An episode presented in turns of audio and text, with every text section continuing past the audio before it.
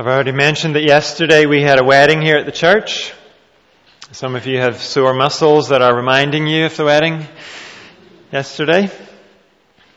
And together, both in the, the morning and in the evening, we celebrated together God's good gift of marriage.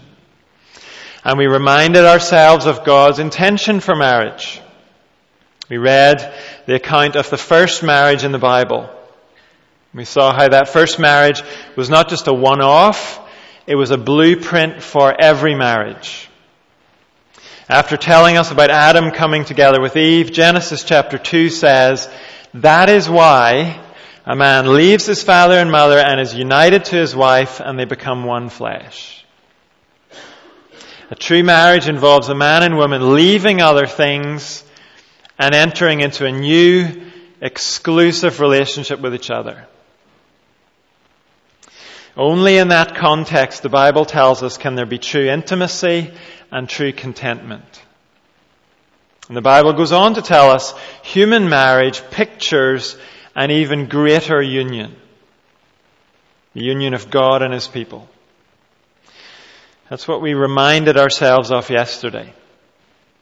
Now this morning, we're going to look at the tragic flip side of what we saw yesterday. We're going to see what happens when one spouse abandons that exclusive unity. In recent weeks, we've been looking together at the book of Hosea.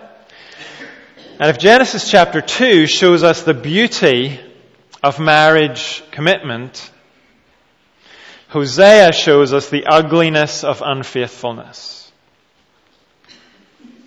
We've seen in previous weeks, this book deals with two broken marriages. On the human level, there's the marriage of the prophet Hosea to the prostitute Gomer. And that sad situation, the book tells us, is a living picture of God's relationship with unfaithful Israel. And we've noticed too that unfaithful Israel is a miniature version of unfaithful humanity. Just like Eve was created to enjoy intimacy with Adam, so humanity was created to share intimacy with God. But just like Gomer, and just like historical Israel, we have all chased after other lovers. So the message of Hosea is not just for ancient Israel. It's for all people at all times. And in the passage we're going to look at this morning, the book of Hosea tells us a life of unfaithfulness to God is always a life of loss. We're going to pick up at chapter 9 verse 1 and we'll read through to the end of chapter 10. If you're using a church Bible, that's page 906 or in the large print 1409.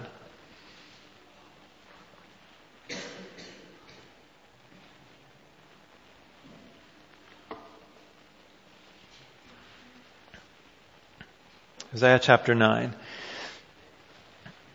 Do not rejoice, Israel. Do not be jubilant like the other nations, for you have been unfaithful to your God. You love the wages of a prostitute at every threshing floor. Threshing floors and wine presses will not feed the people. The new wine will fail them. They will not remain in the Lord's land. Ephraim will return to Egypt and eat unclean food in Assyria. They will not pour out wine offerings to the Lord, nor will their sacrifices please him. Such sacrifices will be to them like the bread of mourners. All who eat them will be unclean. This food will be for themselves. It will not come into the temple of the Lord. What will you do on the day of your appointed festivals, on the feast days of the Lord? Even if they escape from destruction, Egypt will gather them and Memphis will bury them. Their treasures of silver will be taken over by briars, and thorns will overrun their tents. The days of punishment are coming. The days of reckoning are at hand. Let Israel know this. Because your sins are so many, and your hostility so great, the prophet is considered a fool. The inspired person a maniac. The prophet, along with my God, is the watchman over Ephraim. Yet snares await him on all his paths and hostility in the house of his God. They have sunk deep into corruption, as in the days of Gibeah. God will remember their wickedness and punish them for their sins. When I found Israel, it was like finding grapes in the desert.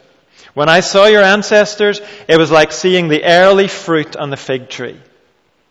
But when they came to Baal Peor, they consecrated themselves to that shameful idol and became as vile as the thing they loved. Ephraim's glory will fly away like a bird. No birth, no pregnancy, no conception.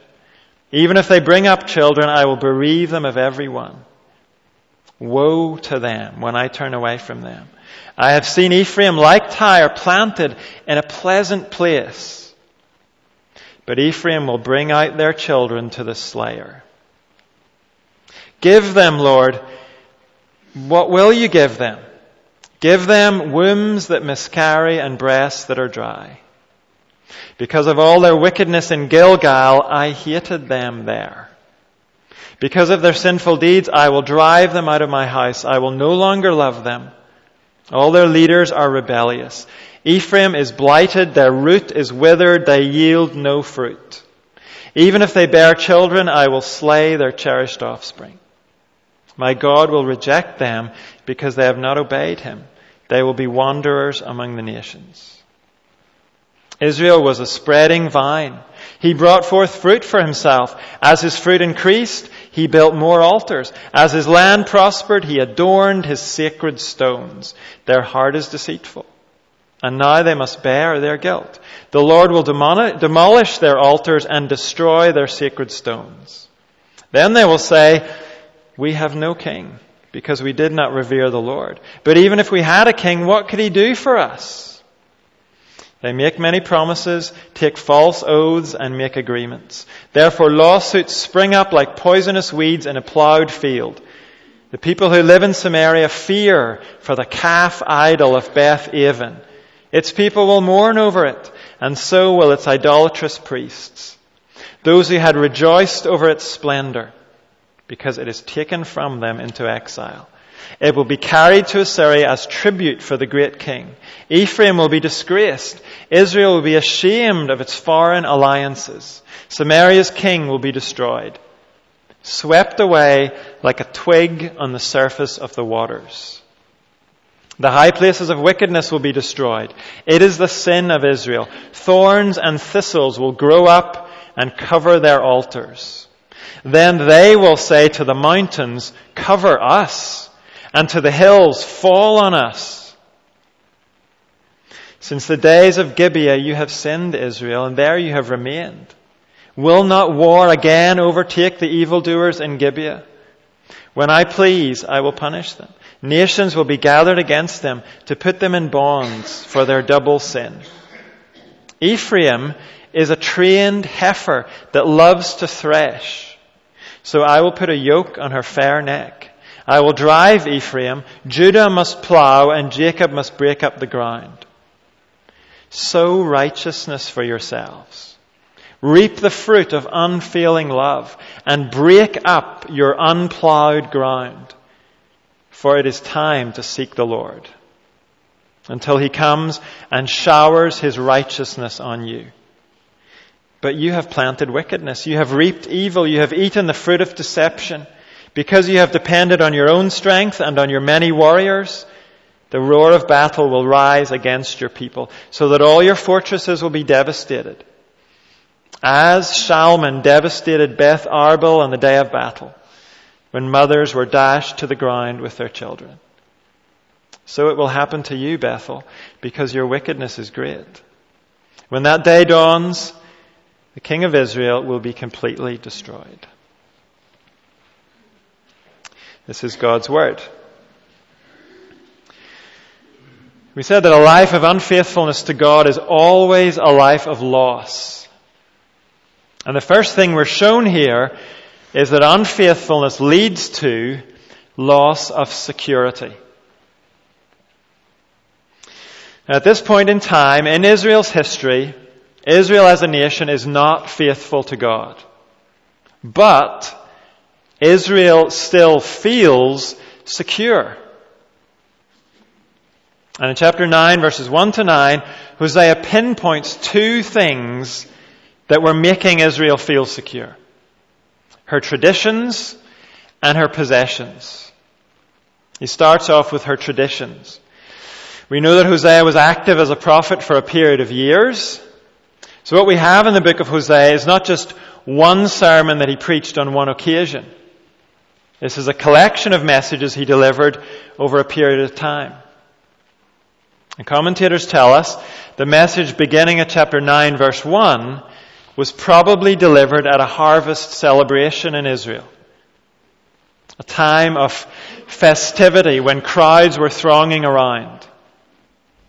And no doubt when that festival had originally been set up, the intention was to give thanks to Yahweh. That's the personal name of the God of the Bible. In our English Bibles, it's translated by the word Lord, all in capital letters. So the original idea of the festival was to give time for genuine worship of the true God. But by Hosea's time, it's just an excuse for a party. Hosea stands up in the middle of these crowds, enjoying the festivities, and he says to them, This is some party you're having. But you need to know it is not going to last. This party, celebrating the new life of harvest, it's going to turn into a wake as you mourn the loss of all this. And verse 1 gives us the reason they're going to mourn. For you have been unfaithful to your God. You love the wages of a prostitute at every threshing floor. And we know from earlier in the book, the Israelites had never stopped tipping their hats to the Lord. They still kept up their sacrifices to Him. But they had come to see Baal and the other Canaanite gods as their true providers. So every threshing floor in the land had some kind of shrine to Baal. Or some kind of homage to Baal went on there, just to make sure Baal kept on providing. And God says that spiritual prostitution can have only one outcome for you. Verse 2. Threshing floors and wine presses will not feed the people. The new wine will fail them. They will not remain in the Lord's land. Ephraim will return to Egypt and eat unclean food in Assyria. They will not pour out wine offerings to the Lord, nor will their sacrifices please him. Such sacrifices will be to them like the bread of mourners. All who eat them will be unclean. This food will be for themselves. It will not come into the temple of the Lord. Ephraim is another name for Israel. It was the largest tribe in the northern part of Israel. And through Hosea, God says the Israelites are going to be taken into exile. As we've seen up to this point, even though they're unfaithful, they've been able to keep up their religious traditions. Sacrificing to the Lord, even sticking to those Old Testament food laws about clean and unclean food. Now, those things were no longer expressions of hearts that were devoted to the Lord, but it made Israel feel good to do those things. It made them feel safe. It's a bit like the way it makes many British people feel good to go to a carol service once a year. Even though the words they sing actually mean nothing to them at all. Maybe some of us here this morning think that way about coming to church or saying a prayer. We feel safe if we keep up a bit of tradition. Even though we have no true commitment to God, we don't really know Him and we don't really live for Him. If that's the case for any of us, then we need to hear what God says through Hosea. He says to Israel, There is no security for you just because you keep up some religious traditions. Very soon you're going to end up in exile in Assyria. And there, your traditions are going to mean nothing at all. You'll have to eat unclean food in Assyria. And there'll be no opportunity there to bring sacrifices to the Lord because there will be no temple to bring your sacrifices to.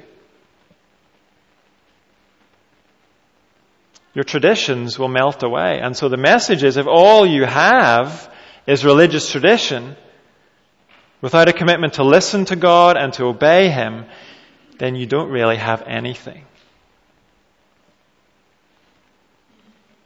If it's religious tradition that's making us feel secure, then it's a false security.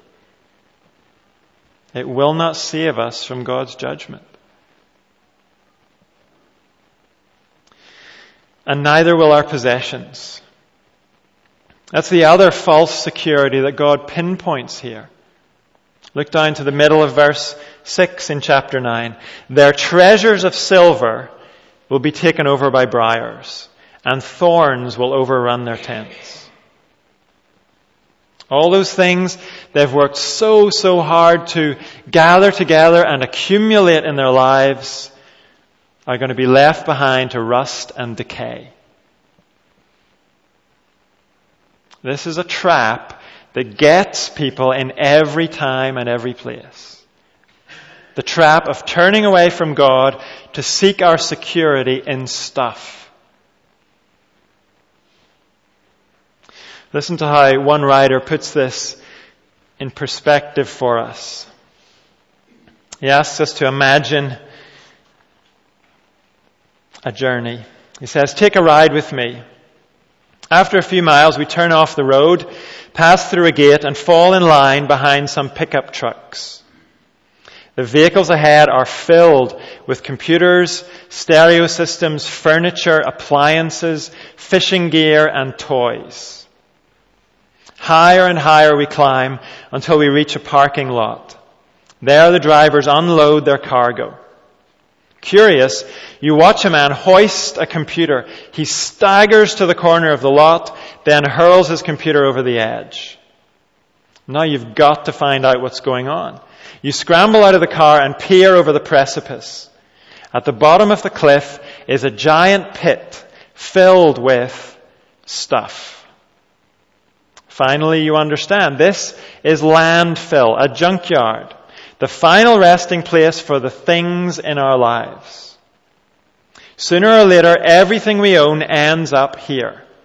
Christmas and birthday presents, cars, boats, and hot tubs, clothes, stereos, and barbecues. The treasures that children quarreled about, friendships were lost over, honesty was sacrificed for, and marriages broke up over. All end up here.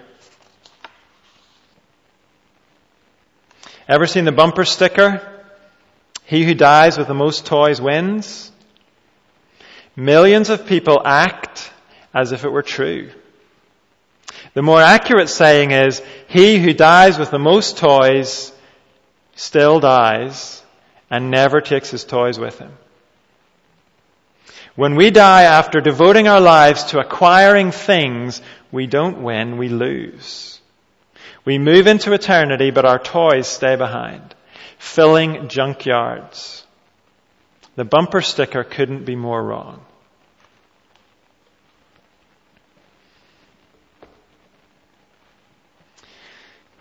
He who dies with the most toys still dies and never takes his toys with him. How is it that we can't see that a lot of the time? Well, you and I can't see it sometimes for the same reason that Israel couldn't see it. Look at verse 7. The days of punishment are coming. The days of reckoning are at hand. Let Israel know this. Because your sins are so many and your hostility so great, the prophet is considered a fool. The inspired person a maniac. The prophet, along with my God, is the watchman over Ephraim. Yet snares await him on all his paths, and hostility in the house of his God. Israel didn't know how blessed she was to have prophets from God among her. Ancient cities had lookout posts built on the top of the city walls. And the watchman's job was to spot danger on the horizon and to warn the people in the city below. And that is the work Old Testament prophets did for Israel. They spotted spiritual danger and they called the people back to God.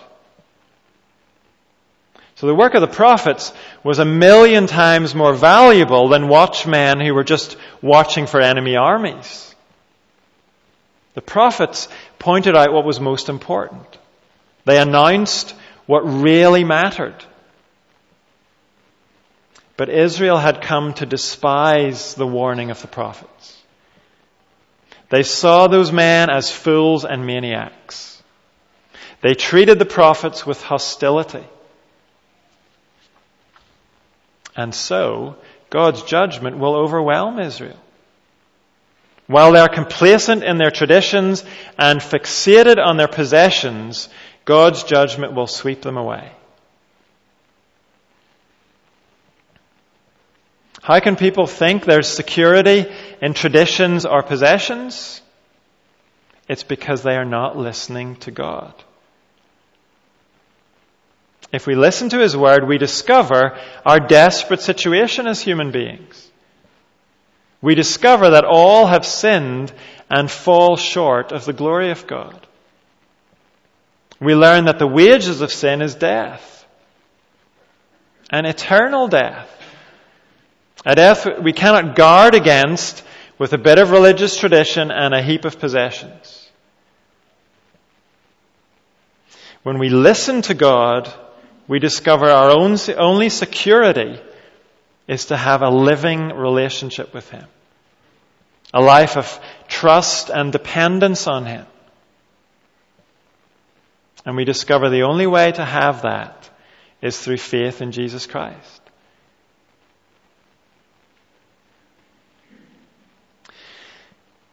Israel has lost security because of their unfaithfulness.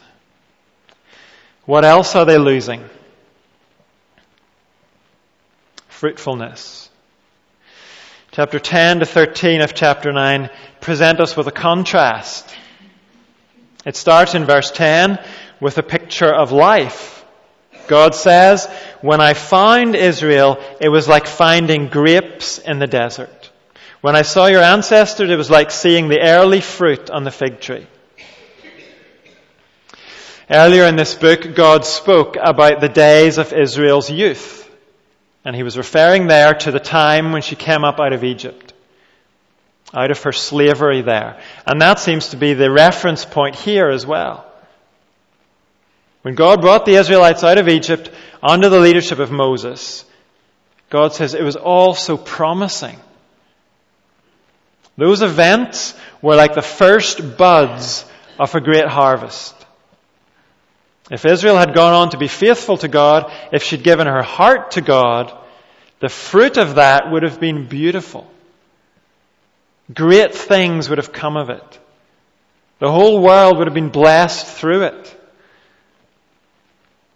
But in the years that followed the Exodus, Israel wandered from God. And in wandering from God, she lost her vitality. She gave up her fruitfulness. Look at the contrast in the second half of verse 10. But when they came to Baal Peor, they consecrated themselves to that shameful idol and became as vile as the thing they loved. Not very long after the Exodus, the Israelites became involved in the worship of a false god called the Baal of Peor. That incident is recorded in Numbers chapter 25. And it set a pattern for Israel's future life of spiritual prostitution. And God says that prostitution has caused Israel's fruitfulness to wither away. Commitment to me, God says, the living God, would have meant a life that was filled with life, overflowing with life. But when Israel hooked up with a dead idol, she could do nothing but wither. How could things be any different? Give yourself to the source of life and you will radiate life. Give yourself to anything else and you're abandoning the source of life. You'll become unfruitful. Your efforts and your endeavors will ultimately amount to nothing at all. In the end, they will count for nothing at all. Things that look like achievements at the time will fade very quickly into insignificance. And to underline that reality, the next verses give us a description of unfruitfulness. Verse 11 Ephraim's glory will fly away like a bird. No birth, no pregnancy, no conception. Even if they bring up children, I will bereave them of every one. Woe to them when I turn away from them. I have seen Ephraim like Tyre planted in a pleasant place but Ephraim will bring out their children to the slayer. What is this? This is God giving Israel the inevitable outcome of her choices. It would be the Assyrian armies who actually do this in history. But this is the result of turning away from the living God in order to live for things that have no life in themselves.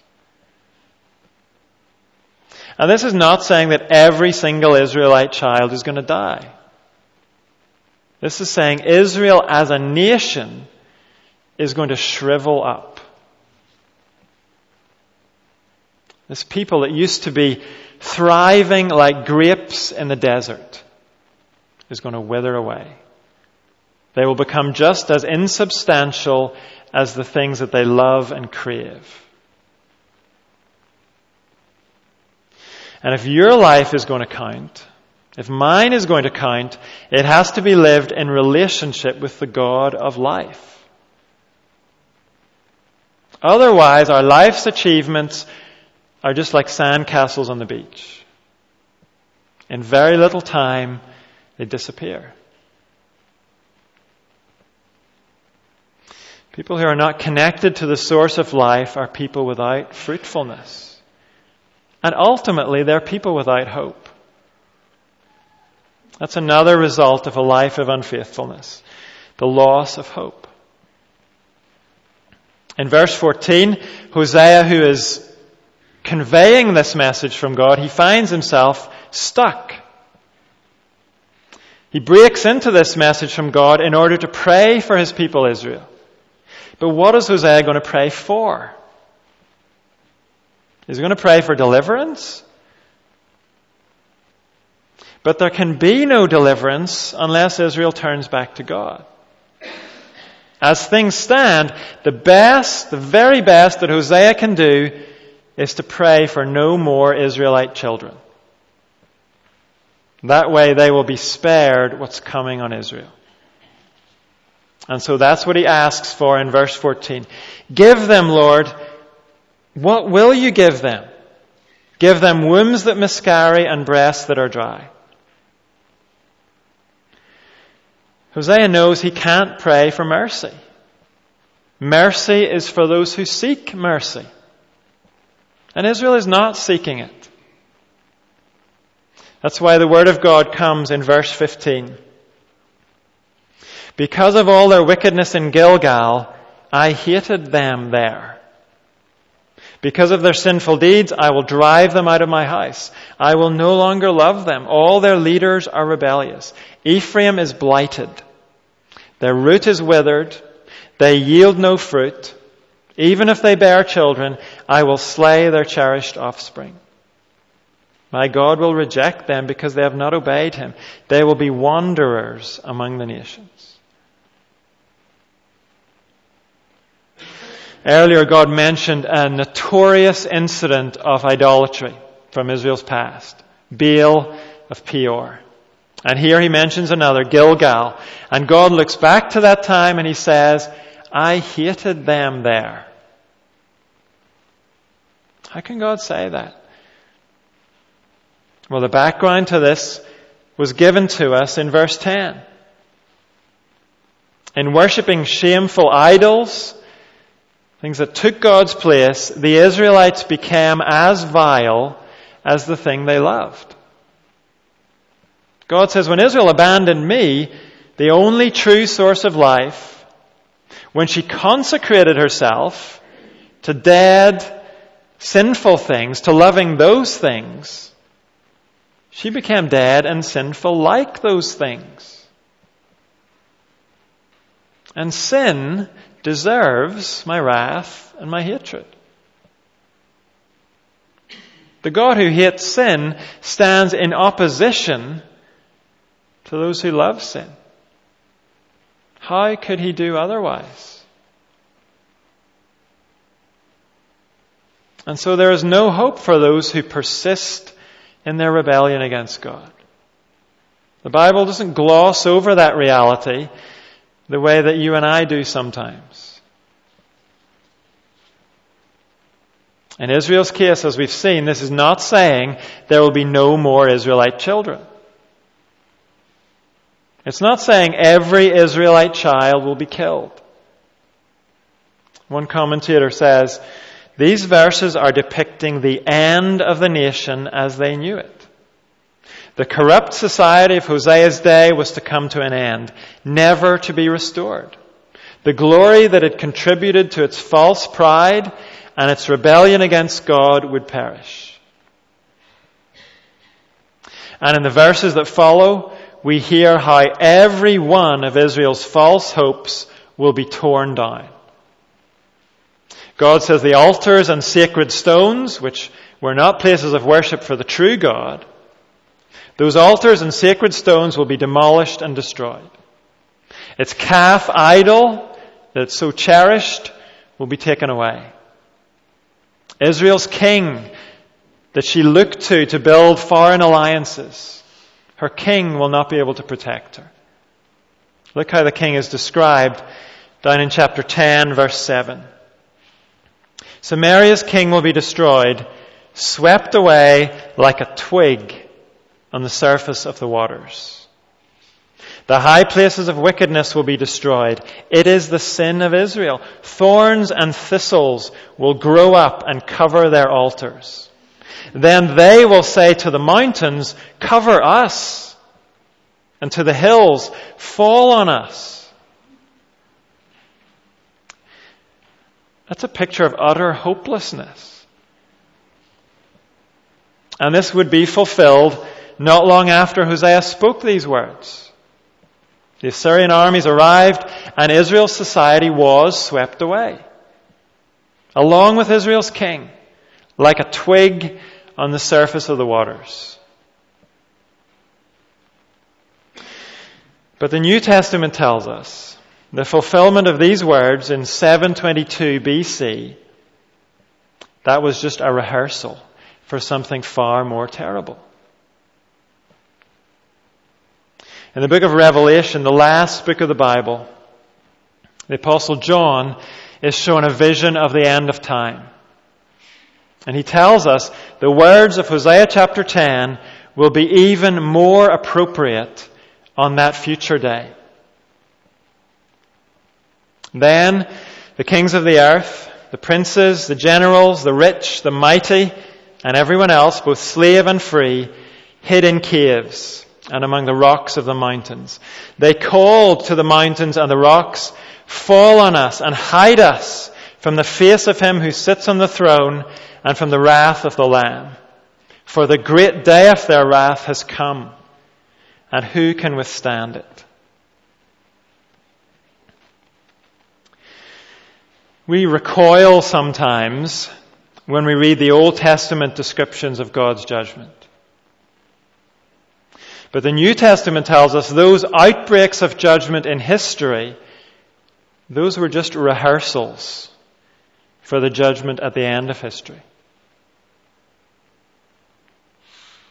There was no hope for the Old Testament Israelites who looked for their security in things other than God, who gave their love to things other than God. And there is no hope for anyone who lives that way.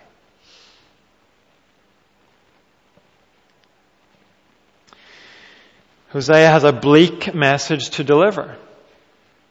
But the bleakness is not pointless. It's never bleak just for the sake of being bleak. Israel might not be listening to Hosea. They might think he's a maniac. They might be hostile to him. But remember, Hosea is Israel's watchman. He's doing his job of warning Israel so they can turn to God and be saved. And now, Hosea announces to Israel there is a way back. It's described in verses 11 and 12 of chapter 10. Ephraim is a trained heifer that loves to thresh. So I will put a yoke on her fair neck. I will drive Ephraim. Judah must plow and Jacob must break up the ground. Sow righteousness for yourselves. Reap the fruit of unfailing love and break up your unplowed ground. For it is time to seek the Lord until he comes and showers his righteousness on you. It takes a bit of work for us to understand the picture here. Verse 11 could be translated a couple of different ways. But what God is saying in these two verses seems to be this. Ephraim, remember that's Israel, was never meant to go her own way. If we think of Israel as a farmyard animal, she is a trained heifer. She was never meant to be a law unto herself. She was meant to wear my harness, God says. That's what a yoke is. It's a kind of collar that allows a farmer to guide animals in their work. God says Israel was meant to wear my yoke and work my land. Just like back in the Garden of Eden, Adam was meant to work and take care of my garden under my guidance and my authority. And that work would have been a joy for Israel as it would have been a joy for Adam. Just like the work of threshing is a joy for a heifer. Treading out grain is light and rewarding work. But, God says, Israel shrugged off my yoke. Back in chapter 4, we were told she's like a stubborn heifer. And so now, her situation is harder. She threw off my yoke to find freedom, but now the going has become very, very tough. Like plowing and breaking up hard, stony ground. Instead of threshing corn that's already been gathered in. Israel's situation is going to be like Adam's after he rebelled against God. Instead of his work being a joy, it became painful toil for him. In Israel's case, that's going to mean exile and oppression under foreign powers. But, God says, if Israel will seek the Lord in her tough situation, if she'll long for righteousness instead of loving rebellion, if she will value God's unfailing love instead of the false loves she's been chasing, if she will allow her hard heart to break then, verse 12, God will come to her and shower his righteousness on her. So the message is not make yourself righteous. The message is run to the righteous one. He will make you what you were meant to be. He will love you back to life again. He will love you until you're as beautiful as He is. That is the opportunity God gives to unfaithful people. But in Israel's case, the outcome was tragic. She did not turn and run to the lover of her soul. Verses 13 to 15 tell us she carried right on in wickedness, evil, and deception. She continued to look to insecure things for her security. Her warriors, her fortresses, and her king. And the history books tell us how that worked out for Israel. She was devastated and destroyed as a nation. That is how it works out, not just for every nation, but for every individual who sets their heart on things other than God. But God's Word is a living Word. And so the stubbornness of Israel comes as a warning to stubborn people today. The call to seek the Lord is a call for people today. And so every Christian is like a watchman, just as Hosea was. People might think that we're fools, that we're maniacs when we talk about sin and judgment and the need to trust in Jesus. They might even become hostile to us. But we have good news for them. Verse 12, sow righteousness for yourselves, reap the fruit of unfailing love, and break up your unplowed ground, for it is time to seek the Lord until he comes and showers his righteousness on you. In the end, a life of unfaithfulness can only be a life of loss. But today, those who seek the lover of their souls can truly begin to live. And we don't find life by trying to go our own way. We find it by coming under the authority of Jesus Christ. Looking to Him as our Savior from sin and submitting to Him as the Lord of our lives. Jesus Christ is the one who said, Come to me, all you who are weary and burdened, and I will give you rest. Take my yoke upon you and learn from me, for I am gentle and humble in heart, and you will find rest for your souls. For my yoke is easy, and my burden is light.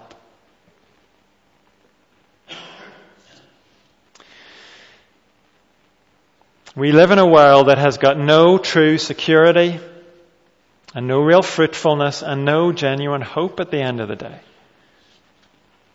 But in the midst of that, we have a message of life and fulfillment and rest in Jesus Christ. So as we have opportunity, let's share that message. And let's each of us make sure the message is alive in our own hearts.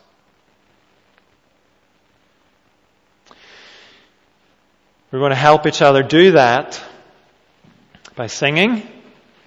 And the song we're going to sing reminds us what it means to be a Christian. It means we have an acceptance with God we could never have deserved. And we have a new life, living to serve Him. The one whose yoke is easy and whose burden is light. We're going to sing King of Kings, Majesty.